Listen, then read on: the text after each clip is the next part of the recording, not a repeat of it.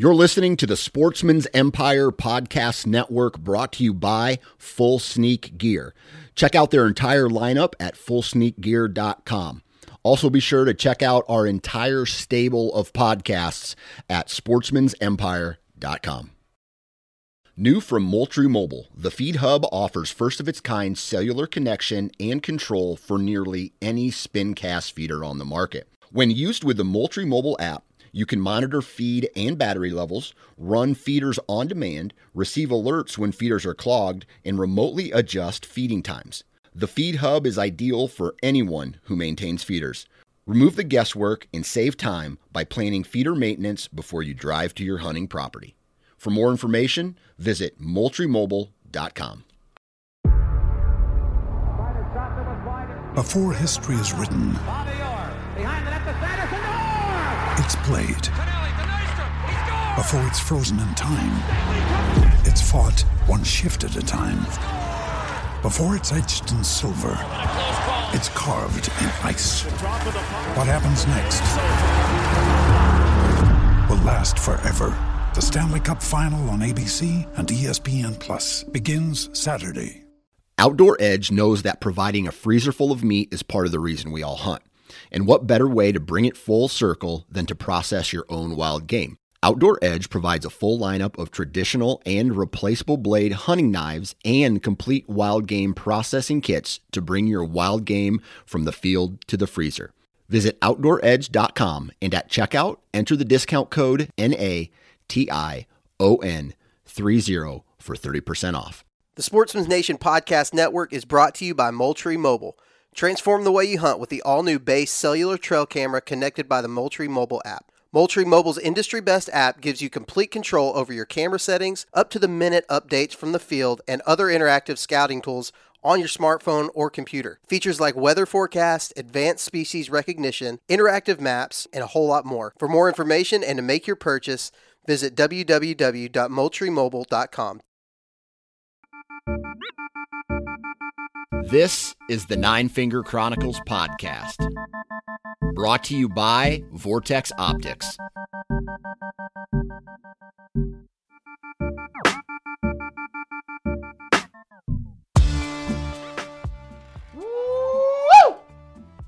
I'm in a very good mood this morning. I'm going to tell you why. Uh, the sun is shining, number one. Number two, uh, it is this like I can see the end of winter. Like spring is coming, and there's a whole bunch of fun things to do uh, in the spring.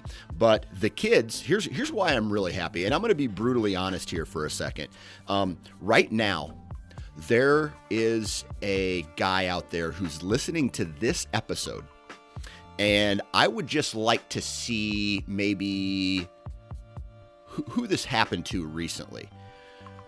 You know, you wake up in the morning, uh, you know, your wife kind of rolls over and she kind of grabs your hand, and, you know, one thing leads to another. And, uh, you know, maybe she's like, hey, can you rub my back for a second? I'm like, uh huh, yeah, I'll rub your back.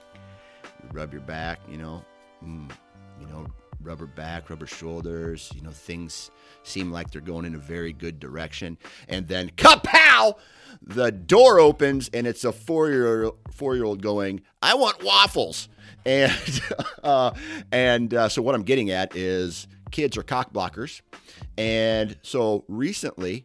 Uh, it, it's spring break this week, and for the past three days, my kids have been at my mom's house, and uh, you know, no no cock blocking going on. And i am a new man. And, and i don't understand like i don't think women understand how important that part of the relationship is. But man i feel like i don't know i feel like tap dancing. Like i feel like that guy if you if you go and google tap dancing that's what i feel like today. Just some guy going bah, bah, bah, like i'm in a great mood today. And it's it's mainly because of that straight up. Uh, just being brutally honest here. Um, and uh, I don't know. That's anyway. I tell you what, if you've ever been cock blocked by your own children, send me a DM on Instagram. I would I would love to hear the stories because, and maybe this is inappropriate. Uh, for a deer hunting podcast, but uh, it's also a reality check because this is a real life podcast as well. So uh, I hope everybody has had a good day today, like I have, or at least a start to your day. I tell you what, and it doesn't even have to be about that. It's just when you when you wake up in a good mood and you take that first sip of coffee and you're just like, God damn, today's to be a good day.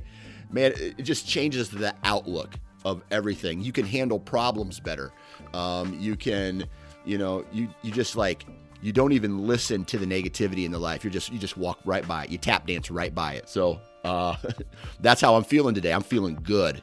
And so we're to, we're to transition that. We'll go into a hard pivot right now. We'll just go kabow. And now here we are. We're, we're talking about today's episode. So I get this crazy message from this dude out of Indiana, and he's like, Hey, just want to let you know there's a lot of similarities between hunting deer and fishing for muskies. And I'm sitting here in my in my world, my my whitetail world, I'm like, dude, there's no similarities. Uh, a whitetail is an animal that breathes oxygen. It lives on land. It eats acorns, uh, like corn, you know, you know, a muskie is an apex predator fish. It eats other fish, uh, and so I don't get where this is going. And so I, you know, we message back and forth. I'm like, okay, I'll give this guy a shot.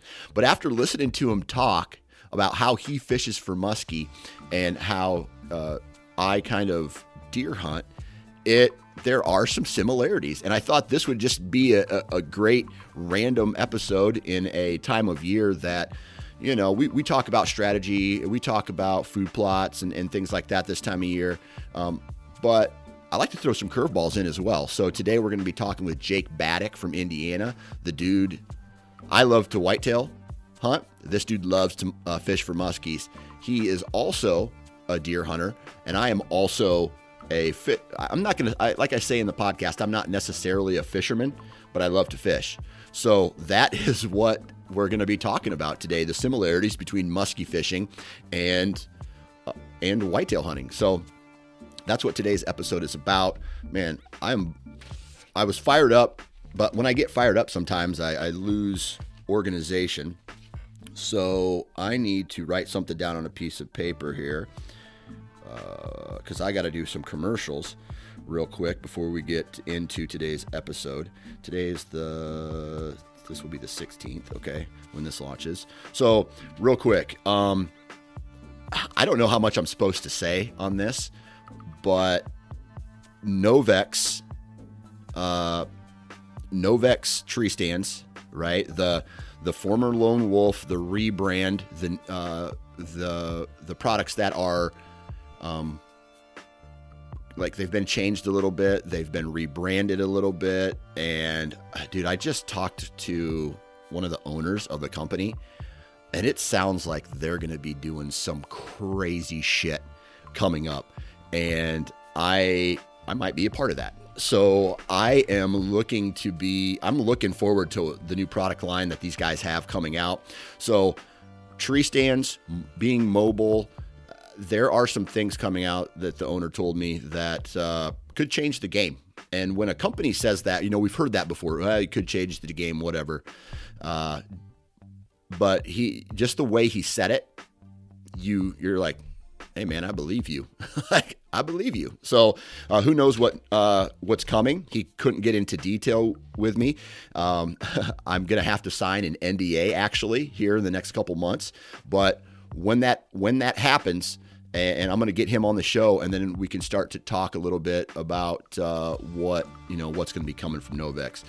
Uh, da, da, da, what's next? Vortex Optics, man. I'm heading up there in April on April 8th. I'm going to be doing a lot of recording uh, episodes talking about new products. So look for that on the Hunting Gear podcast. Again, uh, great, great group of people. If you are seriously looking for quality optics and this is going to sound like a, a, commercial, but that's what it is, right? I promote their products.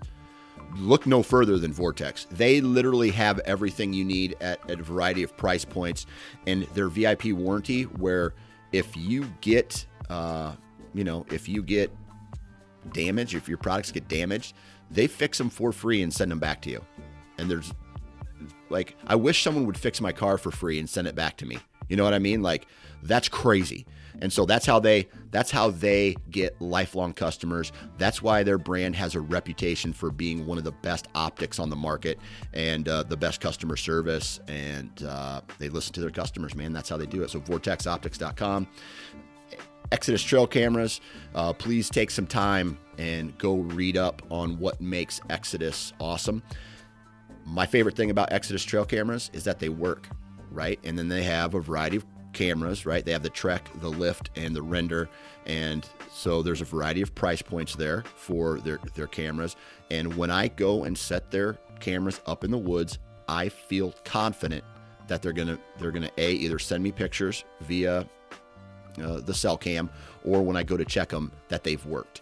So hopefully, if I get all my chores done today and I get all my work done today, I'm gonna head out into the woods. I'm gonna go check a couple cameras that have been sitting there for a very long time, and I'm excited to see what uh, what they've what they have to say. And then after that, man, uh, you know, put them back out and let them soak. And so I might just actually leave them in. I might just check the, and I don't know what I'm going to do yet, but ExodusOutdoorGear.com. Take a look. Awesome cameras. And then the next thing is it's that time of year where I'm really looking forward to spending time with my kids. It's going to warm up. I want to get them outside. I want to introduce them to the hunting slash archery. And I feel like one of the best ways to do that is two reasons, two ways. I'm going to go to the store and I'm going to buy them a little kid's bow, right? Something that they can fling arrows in the backyard. And number two is a crossbow. And I'm going to get them trained up on that because I honestly feel like a crossbow has a, uh, uh, a shorter learning curve and it gives the kids the ability to hunt sooner um, outside of a firearm because my daughter's she's she's still kind of little for her age. Um, I, I, have I, I bet you if i handed her a 12 gauge she'd try it. But we all know that that's too big. So i'm to get a crossbow and it's to be in uh, uh, an excalibur crossbow something that's uh, user friendly for my wife, my kids, and potentially even me, you know, in the backyard just having some fun. And it's just a foot in the door to spending more time outdoors. So if you want to go take a look at uh, all of the, the crossbows that Excalibur offers, visit excaliburcrossbow.com. That's the commercials. Huge shout out to Jake for taking time out of his day today. Really appreciate your time, man. Awesome conversation. Hope you guys enjoy three, okay. two, one. All right, on the phone with me today, Mr. Jake Baddock. Jake, how we doing, man? Oh, I'm doing really good. How you doing, Dan? Doing good, man. Uh, and before we even talk about what the topic is going to be today, you seem to be the guy who's excited for the ice to get off the water. Yeah, I would say that's an understatement. um, so before we before we get into the the topic though, why don't you tell us where you live and what do you do for a living? Okay, so I live in Brownsburg, Indiana, and that is just west of Indianapolis. So I'm like almost right in the uh, smack dab middle of Indiana. Okay. And um, currently, right now, I work for my dad, and uh, we have a family business. We make promotional buttons for like restaurants or campaigns and all different types of advertising. Yeah. So it uh, kind of gives me some flexibility to be able to, you know, either hunt more or work different hours so I can get out in the stand or uh, work extra some weeks so then I can go fishing or go up to Minnesota or something during the summer. Yeah. So uh, pretty fortunate there. Yeah. So this is crazy, right? I never thought that running a podcast, let alone a podcast network, could allow me enough uh, financial freedom to you know not have a quote unquote real job right? This this pays my bills. And and so what's crazy is like how many buttons do you guys sell in a given year that allows your dad and you to make a living?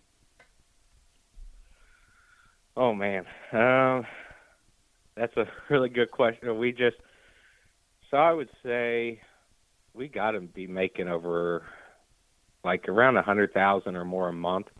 So Gee, it's um, and Yeah, and it seems like a big number, but when you like, it doesn't. So when we're running on our machines, you can run anywhere from 600 an hour to a thousand buttons an hour. Okay. So it, yeah, it's uh, pretty fast work. I mean, the number is not like I don't building even a bow or a gun or something. It's not that time consuming. Yeah. So it's just, uh, but I mean, we work our tails off, and that's um, we try to keep it in the family, and um, just you know it. Uh, yeah. So I don't know. It's uh, been kind of crazy. You know, you wouldn't think that just something simple like a little button on somebody's shirt you could Yeah. just make a living off of. Yeah. It's uh, bizarre, really. Yeah, and you know it.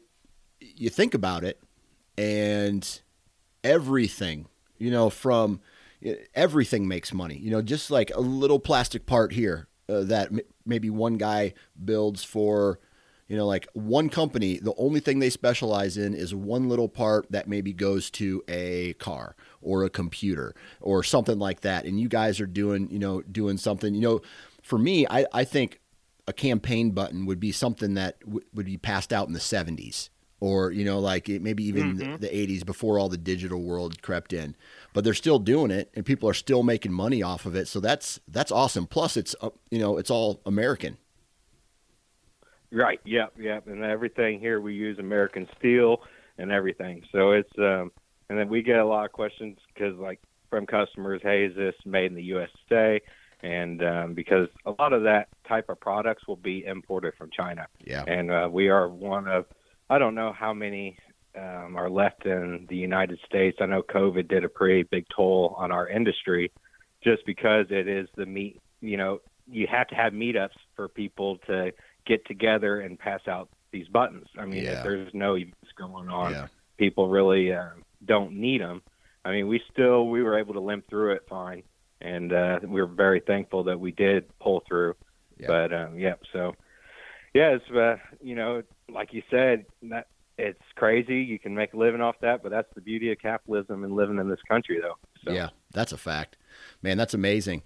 Um, so, man, I, kind of want, I kind of just want to sit here and talk about buttons, like for for a while. do you? Uh, let me let me ask you. So, do you during campaign season, do you get um, orders from both sides of the part? Both sides of the aisle, like there's one guy in Indiana running against another guy, and you're getting both their business. Yeah, yeah, and it won't. It's so we most definitely do both sides. Yeah. Um, and I wouldn't. It's weird because we do we're countrywide, so it's um, more just like I would say the presidential elections are the big things. I got you. and so like every four years we expect you know a busy year so it's um and i mean i wouldn't even say like the midterms or anything that doesn't you get some but it's really those big presidential stuff and then uh, just some organizations that are constantly trying to promote you know um just what they're trying to get out there as far as if it's politics or whatnot and then Yeah. um we just we get it's weird you know it's like because I can't say there's like some big names to drop that people would know. It's just it comes in from so many different sources. yeah, Just either people wanting some football buttons, you know, high school football team wanting their picture on it for the parents to wear in the stands, yep, or just you know it goes all the way. We had a huge Jimmy John's order um, back in probably like ten years ago now. That was just it. It took up like a whole month of us work. We were working 80 hours a week or something like that. So because they just want it fast, and Yeah. uh, that's what we specialize in is customer service. That's awesome, man. Congratulations. And it allows you the freedom. Uh, I don't know about your dad, but you, it allows you the freedom to get, hunt and fish. Yep, yep, a hundred percent. Awesome. So man. that's in. So and he did just so like a couple weeks ago, a guy just bought us out. So we're all still working there. So hopefully my dad does get some freedom from that. yeah. And uh, just you know the stress of a business owner, it's not easy. Everybody, you know, thinks it's uh, rainbows and unicorns, you know, but I mean That's a there is a lot of stress on the back end nobody knows about. Yeah, and I'm dealing I'm dealing with some of that stress right now for uh, a couple of my businesses. So I, I feel I feel you on that. All right. So you hit me up through Instagram and you're like, Dan, uh, and this is the abbreviated ver- version of of this uh, this uh, message you sent me. But you're a you are a fisherman specifically love targeting muskies, and you told me that Dan, there's a lot of similarities uh, for hunting whitetails and hunting muskies. So, just the very first question I, I have for you is what is your experience? Like how, how long have you just been caught up in in muskie fishing? So i would say um, muskie fishing. I mean it goes back to when i was 10 years old or maybe even a little younger. My dad brought us up to minnesota for the first time when i was like six and we fished for northern pike and uh, so that's it's a very similar species to muskies. Just northerns are a lot more aggressive, easier to catch, and um, I think it was my brother. He'd been doing some research. He's like, "Dad, we really need to go to Eagle Lake in Ontario, Canada, and fish for muskie." So we went up there, and the muskies the fish a ten thousand casts. It's supposed yep. to be a lifetime goal to catch one of these fish, and um, so we both, me, my dad, and my brother, all got our first muskie that week that we went up there. The first time we ever targeted them, um, we hired a guide, so he kind of pointed us in the right direction. And uh, honestly, a lot of it was probably just dumb luck looking back at it now. But hey, sometimes it's better to be lucky than talented. So, yeah. uh, you know, and it so there was a gap there because I always loved to fish, but there was just growing up periods where I fished more. Then I mean, I got into dirt bikes, BMX, and different stuff, and then hunting came in, and then um, when I graduated college, that's when uh, it's like I'm making adult money and I'm single. Let's uh, go do what I really want to do. And so we, my brother and I, bought a boat together and started going up to Minnesota. And so that was six, a little over six years now. So that's um, and that's when it really, I guess, we caught the bug per se. Yeah. And uh, we've been hitting it hard ever since then. Yeah. All right. So, like, I, I got to try to bridge this gap here because when someone says musky fishing and like you you say musky fishing and I'm over here going whitetail hunting like I from where I'm standing I don't see any connection at all. One is a fish, it lives underwater. One is a animal, it lives on the ground or it lives on land. So when mm-hmm. when you reached out to me and said, "Hey Dan, you know, there are some similarities. What are we talking about as far as the similar like the diff- the differences are obvious, but what are the similarities when it comes to you know, when you're approaching how to catch a muskie versus how to shoot a deer?" Okay, so it, this is all right. So I got a list about it, and that's what it's funny because sitting up in the tree stand this year, I was texting uh, my buddy Brad Hoppy about it, and it's just like, holy crap! Just the way. Okay, so they use how like hunters use food to know where the deer are going to be moving in certain periods of the year. That plays into effect of where you're fishing in the lake in certain points of the year for muskie. Um, and then the way that they use structure. So, and we can go into finer detail and everything. This is just kind of like an overview. Yeah. But the way that they use structure, the way that they use, both use wind. So, but wind on you know hunting is just straight wind. I'm talking. So the wind provides current in a lake. Yeah. And so that's what um, that will set up the muskies. Um, then so the way I know moon is a very debatable topic as far as if it even influences. I mean, even in the muskie community, I mean, there's some diehard people that moon is everything, um, but it doesn't always work out. I mean, there's never, um, you know, a secret answer to anything. That's what that's another similarity. There is no mastering muskie fishing. As soon as you think, "Hey, I know how to do this," well, the muskie's going to go right out there and kick you in the teeth next time. Yeah. Same thing with a whitetail. I mean, if you think, oh, I can never screw up, I got this all perfect. I mean, they'll make you look like a fool. That's right. So it's just, I mean, and the funny thing is, muskie fishing, a lot of people call it muskie hunting. So I mean, just in that thing, because it's not, it's not a fish that you go out and you're like, I'm going to catch a muskie today. It's like I'm going to do everything I can to hopefully encounter one of these things and then get it to bite. Um, so it's the you know going out to the woods, you don't you don't know if you're going to shoot a deer that day, but you know it takes time, it takes lots of hours, takes dedication, takes art to the craft, and that's everything that I mean. Muskie's the same thing. If you're just you know you're going to go out there one day and you've never even researched anything, like I'm just going to go catch a muskie today. Well, chances are that it's going to be a pretty tough day for you. Same thing as somebody that just went and bought a bow or a gun last week, like, hey, I'm going to go try whitetail hunting. There's a good chance that they're going to have a tough day, but then, you know, there's also those people that go out for the first time and catch a 50 inch muskie, which is a trophy muskie. Yeah. And then there's the same people that hunt for the first time and shoot a 170 inch buck. Yeah. So, I mean, that's, it's, uh, kind of, yeah, just the similarities. The more I've been thinking about it, it's like, man, you can really go down some rabbit holes. and Yeah. it's just, but so you tell me where you kind of want to start. Yeah. if- Let's Right. go down some of these rabbit holes, man, because I I love I love this because on, honestly, a goal of mine, right, is someday to catch, uh, and I don't just mean like a a, a muskie, like I want to catch one of those muskies that takes two hands to hold and it sags in the middle. You know, one of those like big fat Mhm. muskies.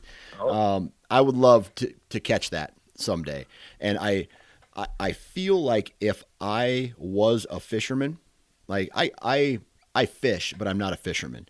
I feel like if I was a fisherman, that would be the type of fish that I would be uh, attacking. Like not necessarily trying to find the most a fish that's going to give me the most number of bites in a day or the most catches in a day or the quality, you know, quantity, but just a predator like uh, like a muskie. So the one of the first things you A hundred percent. yeah, yeah. So one of the first things that you mentioned was uh, was was structure, right? Or was there something before Mhm. that? I no, well, I mean, we can start off with structure. I can't remember. Yeah. Um, Yeah, what I said structure. for it, but I mean, okay, so structure. So um, let's just talk. Do the deer side first. Yeah. Um, you're so you have your different times of year that you hunt in different locations. Right. right? So like if the acorns are falling, you're going to be by those oaks, or if the field um, just got cropped out, you're going to maybe sit that field edge or the transit or the staging area leading into it. So it's um, food drives movement with deer, and the same thing with muskies. But so going back to the structure, um, so you're going to say you just have a block of woods and you you have a big ridge going through it. Well, you're going to um, so on that ridge. So let's relate that to a point coming off an island or something like that in the lake. Yeah. So you have the same thing. It comes way out, and then it'll have a tip of a point, and then it comes back. Well, on that point, you'll have saddles, or you could have a saddle, or you could not. But same thing with a ridge. You know, you can have a saddle in there or whatnot, and um, so just the way that the muskies will position themselves and deer. So deer, you know, a good spot is to you know, hunt the saddle of that ridge because that's going to hopefully funnel down movement. Well, if you're fishing a point and there's a saddle on it, there's a good chance that a muskie is going to be sitting in that saddle. And then you have the way, like even so, a deer if there's a little bench off the point, you know, that lets them look out and the wind's blowing over their back. Well, you, if you have a specific boulder or what people call the G spot on it, there will be a muskie that always stakes out right there. I mean, you can go back certain days, and I mean, bait will drive them off certain structure and whatnot.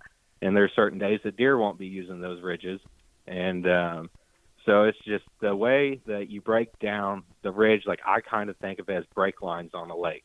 So you have deer that walk that two thirds edge of that ridge, while muskies will be swimming around the break line.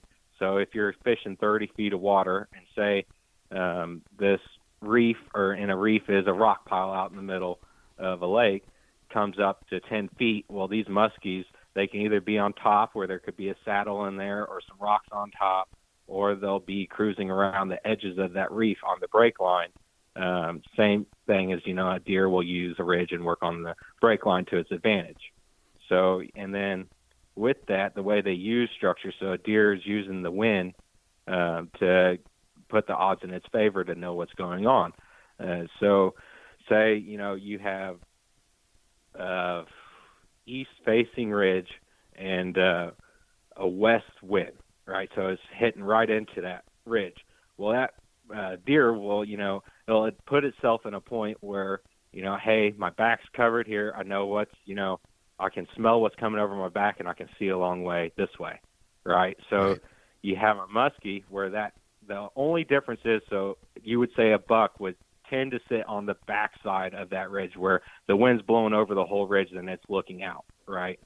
So then with a muskie, the difference is is that they'll actually use the wind and they'll put their nose into the current and wait for bait fish to to get blown in by the current. Yeah. So it's they both always not always because I've seen deer you know walking with the wind at their back, especially during rut because things get crazy. Yep. But it's just the way that they set themselves up on structure. They're both using ridges or what I'd like to call a point and and the you know the lake, and then say a reef would be kind of like a high spot, and you know a kind I guess like a not quite a ridge. You know what I'm talking about? It's like um, as I'm trying to describe our property, we kind of have like a big ridge, and then it goes down to a draw, then it goes up into almost like an island, but it's not surrounded by water. So it's like a hump out there Yeah. and that would be kind of the same thing as like a reef. You know, you're always that structure, so you're not gonna just want to hunt for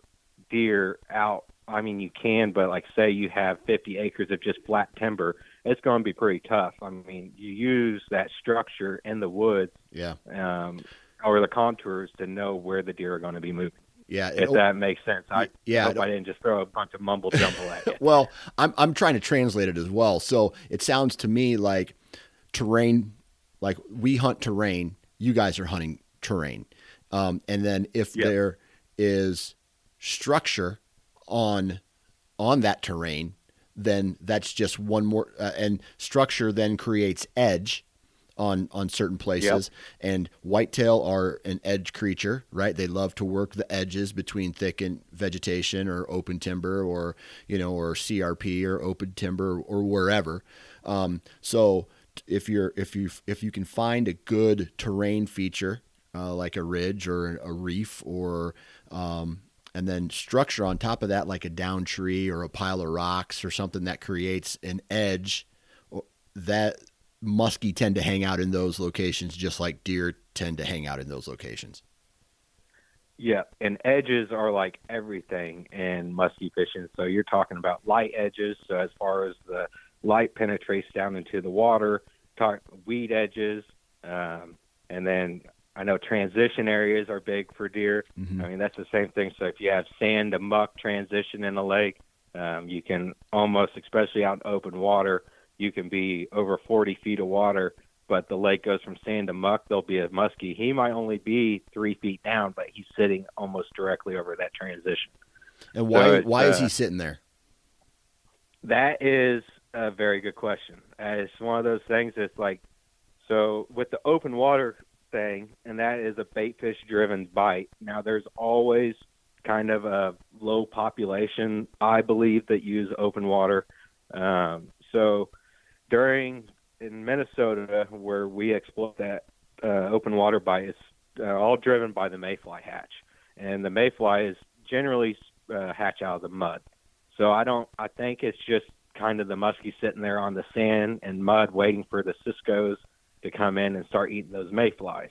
And so all these muskies are staged up in certain areas. Now you have to find where the best mayfly hatches are on the lake, and um, and know that there's ciscos there. Now when you're fishing it, it's easy because either your graph will be filled up or there's ciscos popping all on the surface around you. yeah So, and then you know there's going to be where there's food, there's generally a predator when it comes to fishing. Yeah. So it's just, and that's the same thing with deer hunting. If there's food there, there's more than likely a chance that you know you're going to see something move through there. Yeah. All right. So the only real fishing experience I have is, you know, pond fishing, some lake fishing, and and the Mississippi River. All right. So um, there's there's certain times of the, of the year where bass, whether it's largemouth or smallmouth or even walleye, are just stacked on top of each other. And you run into one of these scenarios where it's like every single cast you're catching a fish. I'm sure if you're a fisherman, you've run into a scenario like this. Is Yep. is that the same way with muskie? Are, are they um, territorial? Um, do they stack up like in, in schools, or are they kind of lone rangers? So they are, I would say, a pack fish. So not quite a school. So like when you pull up to a reef in Minnesota, there can be now. It, a lot of it depends on population too. So these are fish that have very hard time reproducing. Just I think it's Mother Nature's way of keeping the system in check. Like I'm not going to let this apex predator be able to reproduce and ruin the lake. Um, so you, I would say now because Minnesota their stocking program. They're all a lot of these fish and muskie really in the United States. I would say 90%, I could be off, but majority of them are stocked fisheries. Okay. So they're not even reproducing there because they're such a fragile um, fish. It's weird. They are broadcast spawners, so whenever they spawn, they just drop their eggs, and the male swims around fertilizing them with them. And so if you don't have a sand bottom or the perfect content, um, those eggs just get covered up by silt. So, but with that being said, when you they pack up the most would be during the spawn. Now in Minnesota and stuff like that, they were hoping that there would be a good amount of natural reproduction the DNR. Um, here in Indiana, there we know there's not. I mean, and so Minnesota, there's a closed season on them. I believe it's December 1st through.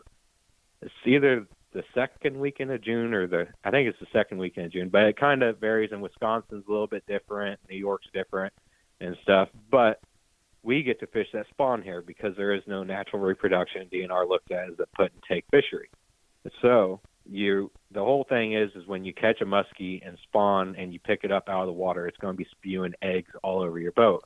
Well, you don't want that if you want the resource to continue reproducing. Yeah. So here we know it's not the case. So therefore we get to fish spawn in Indiana and or pre-spawn. Well, that is the point where you will see just an insane amount of fish stacked up in like a cove or a spawning bay um, or you know a flat uh, and they're all there just the males pulling first waiting for the big females to come out and this is another connection that well when do you usually have the best time to encounter the most mature buck in your woods usually during rut because Yeah. he's going to be stupid or Yeah. the beginning of it well that same thing goes with being able to catch the biggest female in the lake because female muskies are the ones that get big.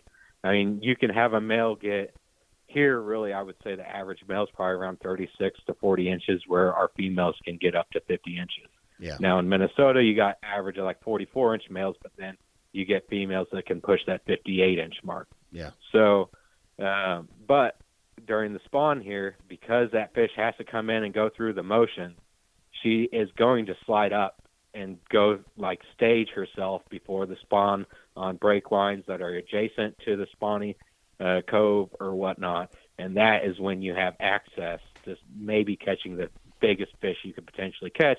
And they're the fattest because they haven't dropped their eggs yet and it's still cold water. Yeah. Yeah. So when it comes to that time of year, you know, like for whitetails, the rut means aggression, right? They're they're territorial over their their area, their core area, and they're also territorial over the females once they start to, to breed. Do muskies have kind of like a hierarchy or is it just like the bigger fish gets to spawn with a female or is there like chaos and fighting and anything like that that you know of?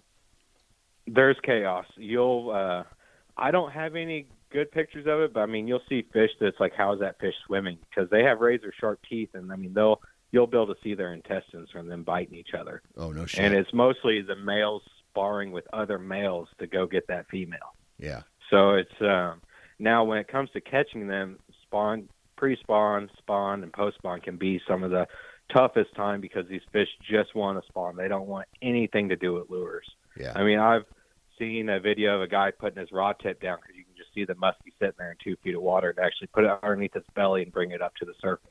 It was almost in like a trance Yeah. type deal. So that is the dif- differentiation there between deer and the and muskie is that you know it might make it easier to kill that big buck in rut, and where you still have the same access of that same potential. Like if you take a huge muskie to a big buck, it's going to give you a shot. You know she's going to be pulling in more than likely, but it could be tougher to get her to bite. Yeah. So, and that's, but then when you get to the territorial side of things, I mean, one, the males will spar, and then in the summer, once they start going out, like and getting to their summer peak spots, they will like back in the day in the heyday in Minnesota, if you had a specific boulder on a reef, you could see this fish follow in your bait, and if it didn't eat, it would turn around and go right back to that rock. So I mean, they do get territorial, as in that, um, you know, point of view of it. Yeah. So are muskie the type of fish where if you catch one if you catch one in one spot like i have i have a i have tree stands set up and i can run into deer almost every time that i go hunt these stands not necessarily a mature buck that i'm looking for but just from a, um, a habitat standpoint deer love these areas so i have tree stands in them is that the same thing with muskies like are are you able to go back to a rock every summer or every spring, fall, whenever you're fishing for them, and say, "Hey, man, I've caught a muskie here seven years in a row"? Hundred percent. Yeah. Hundred percent. It's um, and even it can be.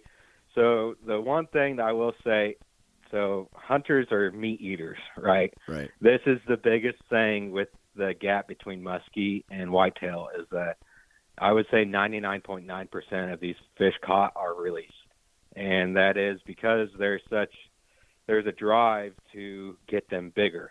Yeah. And I guess I've been trying to think in my head what would be the best way to explain this to a hunter because, um, well, one in Minnesota, 54 inch is the legal size limit. So you can't even take, and um, a 54 inch fish is a gigantic fish. So they have and a slot. So you're, there's no slot. Well, it's 54 or above. And so, so you can only talk- keep one that's 54 inches or bigger. in Minnesota, Okay. and that's to uh, get people to stop taking them out of the lakes Yeah. and uh, hopefully grow them bigger. Yeah. So, and this is the in my head the best way to explain this to a hunter that that could turn them off because you know walleye fishing you you fish a lot of people fish to eat, and uh, with this so you know talking to my brother it's like okay how do I explain this and it's like so um, say okay let's just go with your wide um, buck that you shot this year your Iowa buck Yeah. um, are you at all interested to know what he potentially could have been next year? Oh yeah. You, you, everybody thinks about that.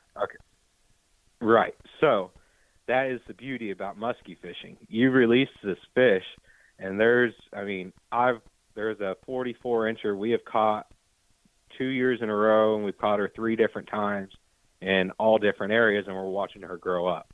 It's in the same area of the lake, so you're seeing her move around. But since we released that fish, we've had two more in, um, experiences with her, and then getting to see her swim away. Well, then you go to Minnesota. I know this one.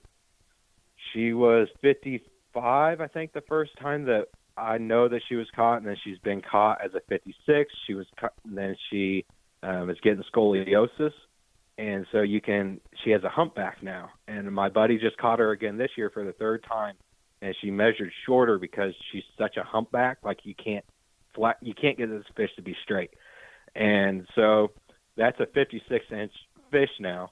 So there's three guys that I know of that have caught this fish, and that's a fish of a lifetime. Wow. So that's like being able to say, "Hey, I shot this 180 inch deer last year, but so did Jeff, and so did you know my other buddy." You could, you see what? Like, yeah. So that's what the beautiful thing is about it. Yeah, you don't get to fill your belly with it at the end of the day, but you get to, you know, I have. I don't know if I'm getting soft with musky fishing, but there is something cool about getting to see them swim away and then uh, re-encounter them, and they'll be back.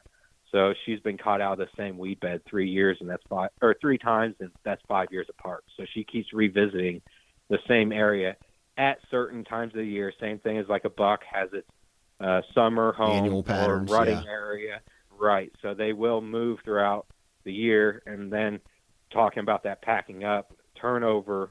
Um, so when the lakes get to roughly 55 degrees, so you'll have your temperature layers in the lake, and then once the cooler water in the fall is um, colder on top than what is on bottom, they flip and mix. Well, right before that's happening, you'll get a bunch of fish pushed out of the open water because they know that's coming, and they all stack in weed beds or rock piles and stuff like that. But we've had really good success in the weeds because weeds provide oxygen.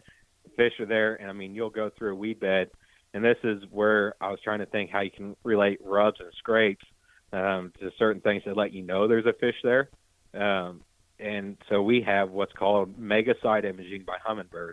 I don't know if you've ever heard of this or seen it, but it's basically giving you a picture of the bottom of the lake from about 100 feet out to your boat. Yeah, my father-in-law so has you can that. see right. So you can see where the weed edge starts if it curls in. Um, you can see sand to muck transitions. Well, when you're fishing a weed edge, you these fish will follow in, and then they will charge at your bait, and you actually draw a figure eight in the water. So you're drawing an eight with your rod, and they will follow it around. And it's kind of like cat and mouse. You use speed and um, big turns and elevation changes. So you'll go down, then back up in the corners, and they'll spool the muskie up almost like a cat. You know, like playing with a mouse or a cat. If you go by slow, it might not do anything, but if you rip it by and get a reaction strike, that's um, what gets a fish to eat, and that's what speed is used for for muskie. Huh. But um, so yeah, there's a bunch of little similarities in there, but um, What so is the best- side imaging? I would say. Go ahead. Uh, when is the best time of the year to go out and catch muskie? So you had to pick summer, or well, out of out of the three, spring, summer, or fall. When would you ra- rather go? Um, I would say if you're just trying to catch a muskie summer peak, so you're talking in Minnesota, that's around the second week of July um, to maybe the first week of August. And why Now, is that significant? I would. So they are um, kind of like I like to think like a reptile. So the warmer the water gets, their metabolism speeds up, which therefore they have to eat more. And so that they're like so I think in the fall or in the cold months it's like they might eat once every 2 to 3 days where they're eating 3 times a day during the summer. So that much more activity just gives you better odds of catching them. Now, if you're trying to get that big fat one, well, when their metabolism's slower is when they put on that big old fat feed bag. Now, you can still catch some fat ones in the summertime, but if you catch a fat one in the summertime, she's going to be a lot fatter in the fall. So, but I would say, you know, in Minnesota, you want to go mid July or even, you know, first week of July till, you know, mid September is my favorite time to fish. And then here in Indiana, uh, it's spring, quote unquote, but mid April through the beginning of May, uh, or the end of May. And another thing with these fish, they're super uh, fragile to warm water. So if you have 80 degree surface temperatures, you'll actually, uh, or above, we shut down fishing. So you can actually, since they're a cold water fish, because they're supposed to be in Canada, um, if you catch a fish, usually they get deeper as the water gets warmer too, so that plays into it. But they will actually stress out and die on you. huh? So it's um, yeah, they're real. It, it's crazy. Such an apex predator can be so fragile. It um, but you know, you do your things here. Where we're just like we'll lay off them. That's when in Indiana we usually start. You know, our season here is getting too warm. Well, that's when Minnesota's opening up. So we start going to Minnesota, and then once it gets too cold up there, we can come back down here and fish. I mean, that goes the same thing with hunters, you know, going to Ohio or Iowa or Nebraska, you know. So it's uh, you can travel for them and kind of extend your season, I guess. Yeah. So two questions. One, what's the biggest muskie you've ever caught? Me right now is a 48 and a half, and um, Where's That that, lie? last- Where's that lie on like big, biggest, gigantic scale? So that is if you talk to some, then that goes okay with Pennsylvania. You know, uh, not the same. I mean, you can still get a booner out there, Yeah. but it's not like Iowa. You know, like you get smaller uh, bucks generally. So in Indiana, a 48 and a half inch fish is a giant.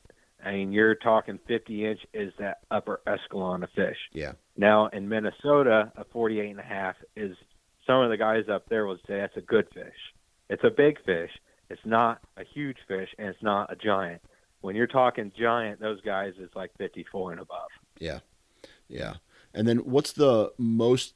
Uh, what's the highest number? The quantity, highest quantity you've caught in a single day? So that would have to be here in Indiana, and I have. There's been a two or three times, and that's with me and my brother in the boat. We've got ten fish and eleven fish, so just over double digits. And that's and that is you knew you knew where they were at. How many casts or how many hours of that day did it take you to catch eight, those eight fish or those eleven fish? Um, so probably twelve to fourteen hours. That's a lot of casts in a day, man. Yeah. Oh, it'll tear you up. I mean, you have to. Same thing as walking seven miles deep, right? You got to Right. be conditioned for it, Yeah, and you have to have the mentality that not give up and uh, have faith in your skills and know and just believing in yourself. And it's weird how much that makes a difference, even in whitetail hunting. If you don't think you're going to have a good day, you're probably not. yeah, Same thing with muskie fishing. If you go out there thinking, "Oh, this is going to be a crap day," well, it's probably going to be a crap day. So it's weird how positive attitude really affects it. But that's it's not something for, I guess, the faint of heart. Um, so it's just, but that's what I love about it is that, and the same thing with, you know, chasing whitetail. It's like there is no, um, no figuring it out to a hundred percent. And I mean, you can you have things you know and you've learned over time to stack the odds in your favor. So somebody that's hunting ten years, you know, is a heck of a lot better than where they were in year two. Well, that's the same thing in muskie fishing. Now you can hit the jackpot, you know, the first year you can get lucky. And like I said before, it's better to be lucky sometimes than talented, but you know that plays into it. yeah. All right, so you can give me a bow from ten years ago. I can practice with it, and I can go shoot a deer. Right. So Mm-hmm. when it comes to whitetails, obviously location is location of number one where a deer is at, where a big deer is at. Um, is very important, and then the the gear afterwards is isn't really that important, right? You have to be good with your equipment, but my gut tells me that gear is a little bit more important for muskie fishing.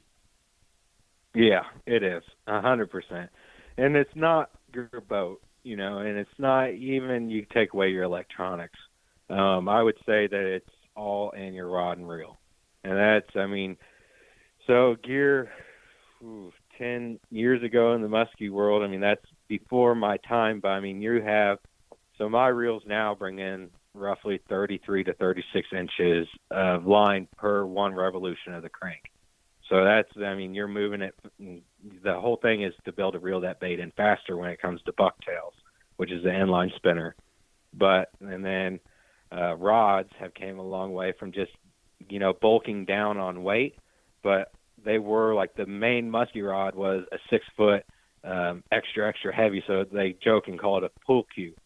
And now we're fishing with ten foot long rods, and that is to make casting easier because you have a bigger lever to throw that lure out there, and um, you are able to. So if you have an extra heavy stiffness rod, which has a lot of backbone and down by your hand, but since it's 10 foot long, it has a pretty good tip on it, so you're able to still cast the lures out there. And then when it comes to your figure eights, the bigger rod, um, you know, allows you to do a bigger figure eight. And I wish I had a video for people because it's so hard to explain exactly what a figure eight is just off words rather than just showing somebody. Yeah. But um, so it's just, but yeah, gear is a hundred percent. Like I would say, it's a lot more important in the musky side of things rather than whitetail hunting. Like you said, I mean, you can still go out there and get her done with uh, the old stuff, but when you're fishing 14 hours, man, you're you're going to be feeling it as far as your back or your elbow or your hands or um, something your shoulder from casting. It's just everything they've done is is almost like to make it so you can be out on the water longer. Yeah. And two, these fish just the size lures they you're using, uh, they destroy reels, and they so it's just because of the amount of torque that's putting on them as you're reeling in. So they've really beefed things up just to it helps you crank them in too, but then your equipment lasts longer. So if you go ahead, like I'm about saving money, but when it comes to muskie fishing, one, it's but it's one of those things where if you hook a fish of a lifetime, you don't want your equipment to fail you. And that's the same thing with hunting. You don't want you know, buck of a lifetime to walk out and your equipment fail you. Yeah. So it's just, um, you know, that yeah, equipment is a big, big thing. Now people will be like, you need a fancy boat. That's not true. I mean, does it help? Yeah. I mean, and it only helps when you're in three foot waves out on the lake just for boat control, staying safe, and stuff like that. But you can, I mean, people catch them out kayaks, people catch them from the bank, people, you know, so it's not like you have to have a nice fancy boat or you can fish out of a 16 foot John boat and do this. It's not one of those things. If if I were giving advice to anybody, I'd be like, put your money in the reels and rod, and then go from there. Yeah. So what about uh what about size of bait? like I've seen some of these lures that look like a forearm and yeah. people are throwing them and then sometimes you know just like a regular crankbait what type what types of baits are you throwing uh, for for these muskies so i um i've always been even when it came to bass fishing i was a blade guy as far as spinner baits or whatnot um so right now or really ever since i started muskie fishing uh Musky Mayhem's actually the brand but they're uh, they're line of bucktails, and they were the first ones. So you know how a lot of lures back in the day were made with deer hair or marabou or whatnot. They were the first ones to put flashabou on the back of these bucktails, and so you have the blade spinning in the front, and the vortex from that makes this flashabou go all crazy in the back.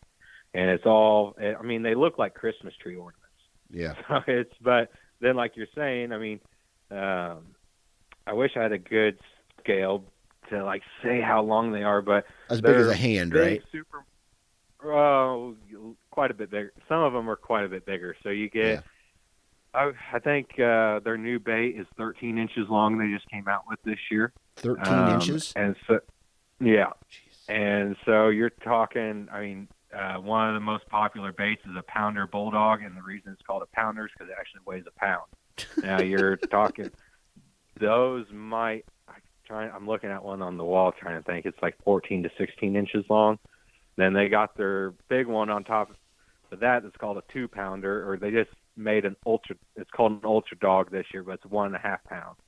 And um, so throwing that, I mean, you're talking all day long.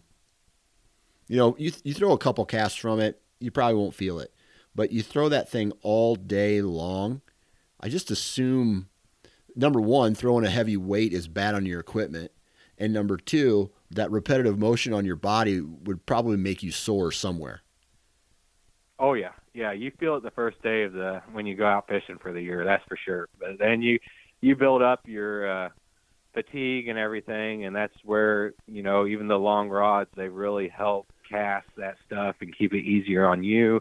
There's techniques um, we use called long line casting, so whenever, generally when somebody casts, they almost have that lure up to their rod tip. Well, whenever we cast with these heavy lures, we actually drop probably like six feet of line down.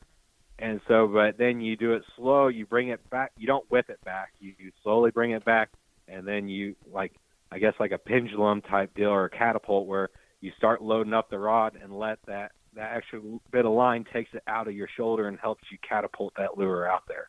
Wow. And that's where the big rods are really helping save you.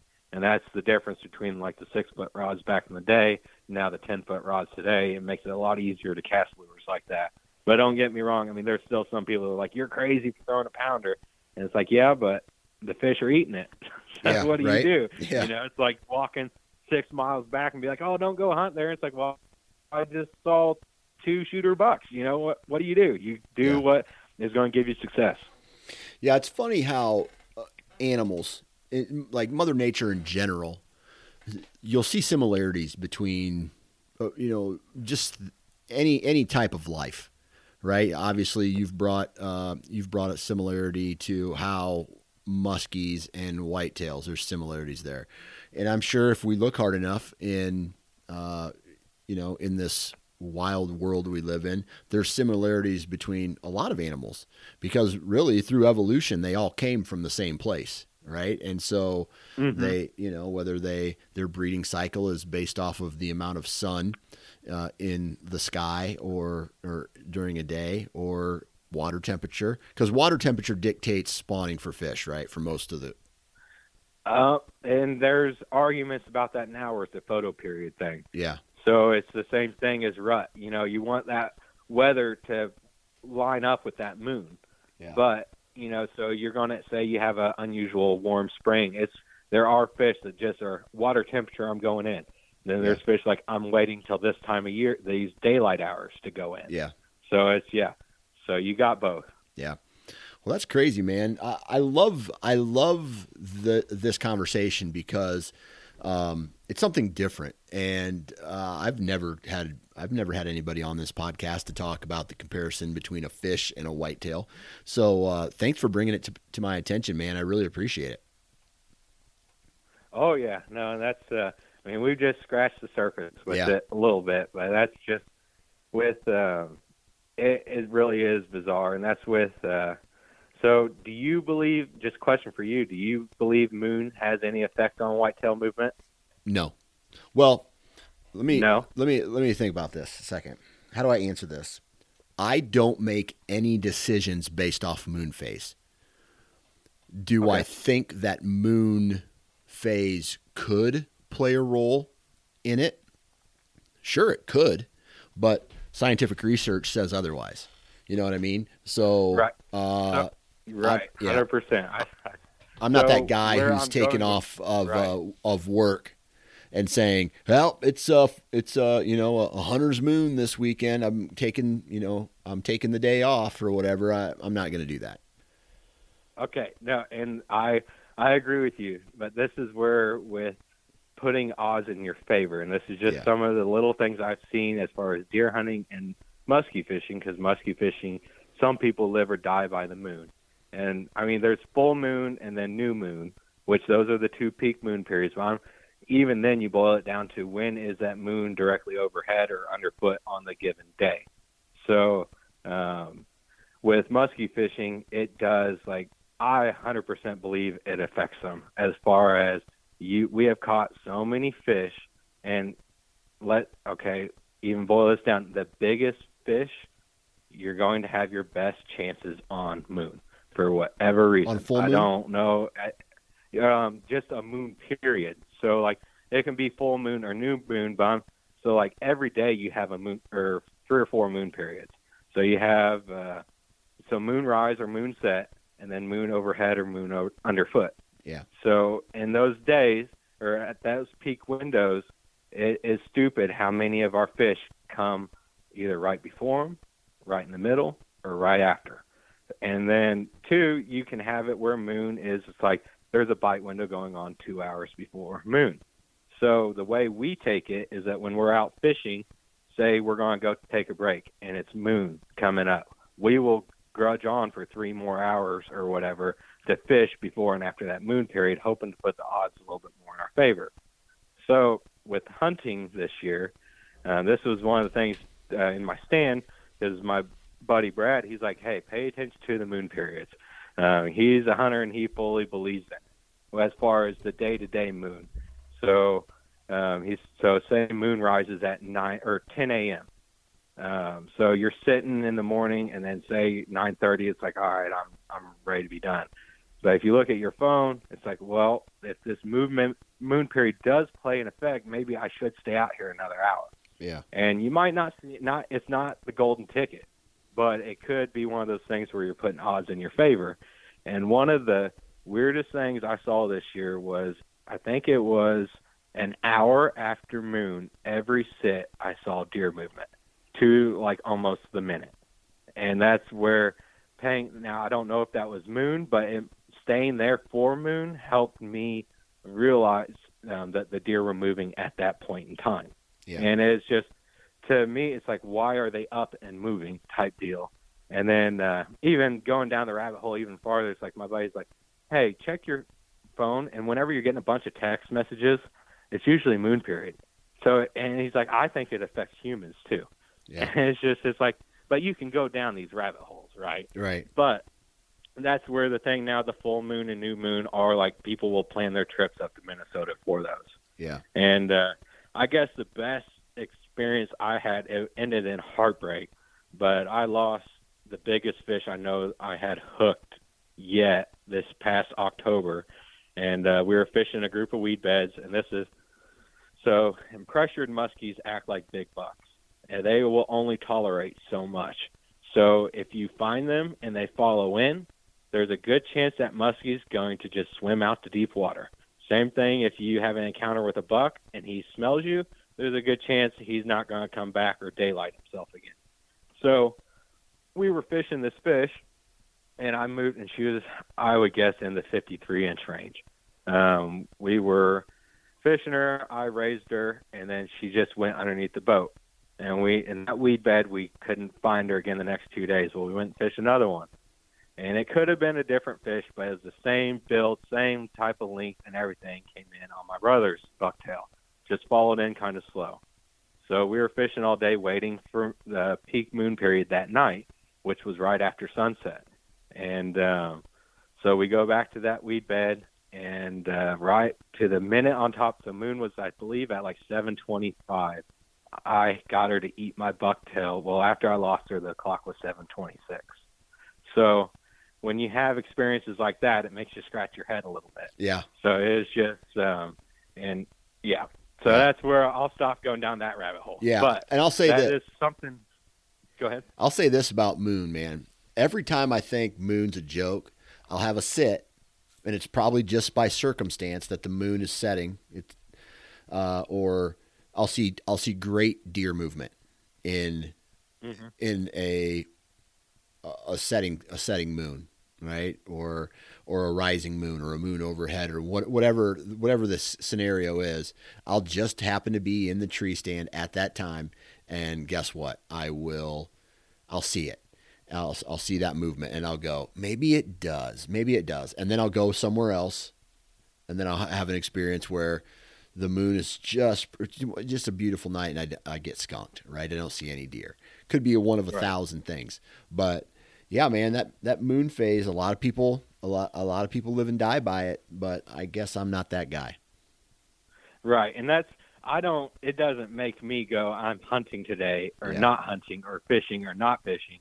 But when you're after such, so with me, I'm just, I'm with the deer I hunt, and it's my stepdad's property, so I kind of go by his rules. And he doesn't have anything bad, but he just wants an ear width or bigger buck shot.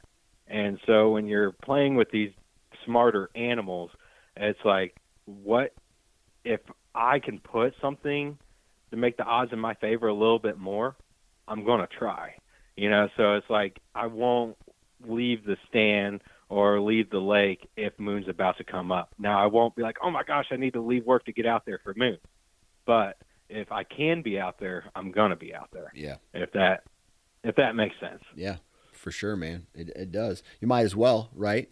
If you're if you're out there and you think a good uh, a good period of time is coming, and hey, maybe I'll stay a little longer because it, why not, right? And if and if if that strategy is leading to confidence, right, and you start to catch more fish, well then hell, why not why not do it more often? Right. And I believe there is some self fulfilling prophecies to that.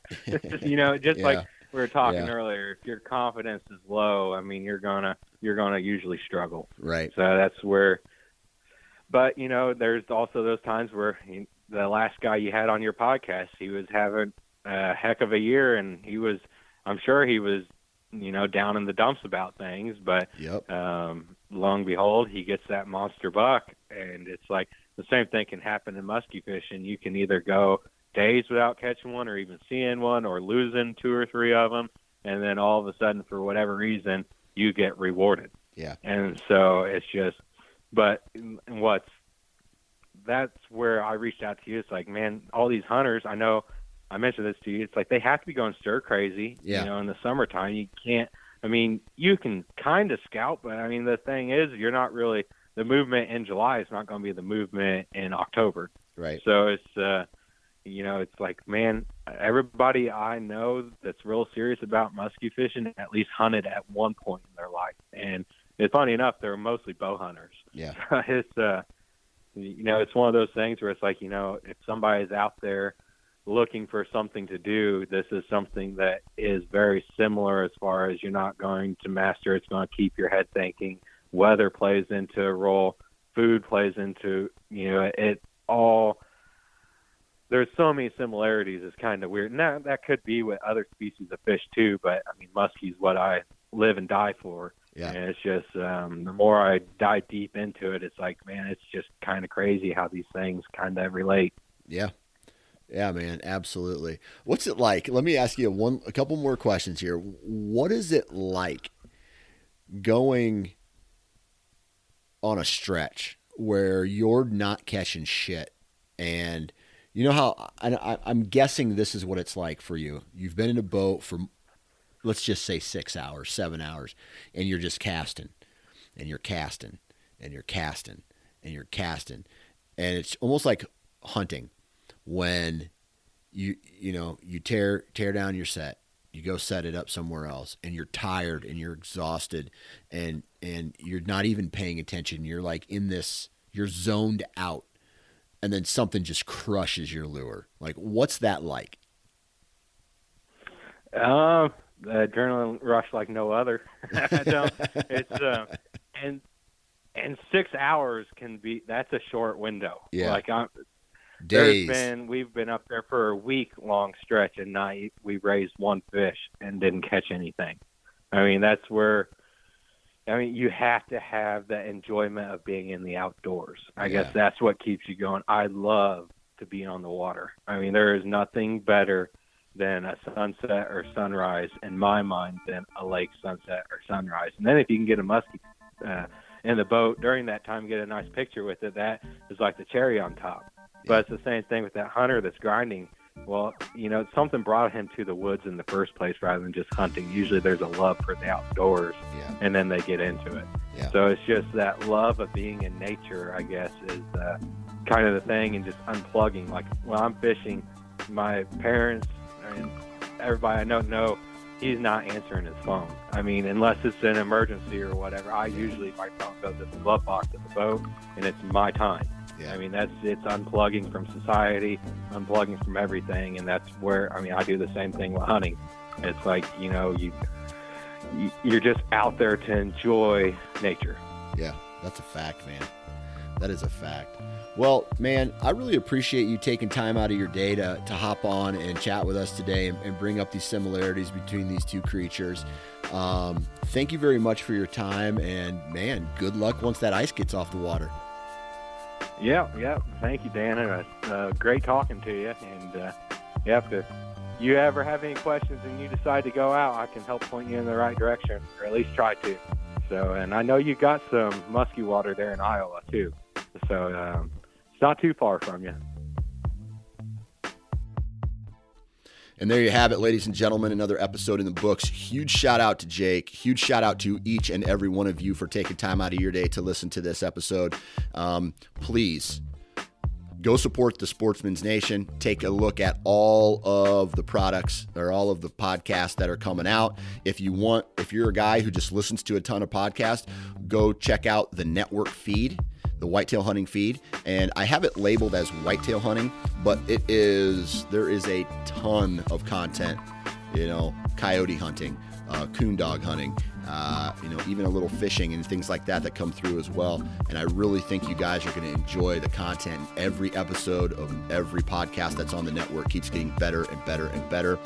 And that's the goal here is to just put out a ton of content that is year long and relatable all year long. And uh, hopefully you guys enjoy it. Good vibes, man. I'm in a great mood today. Like I said, good vibes in, good vibes out hit one of your buddies up, say, hey man, you want to grab a beer? Want to grab some coffee? Talk to your parents, give your kids hugs, tell your wife you love them, and uh, man, I don't know what else to say. We'll talk to you next time.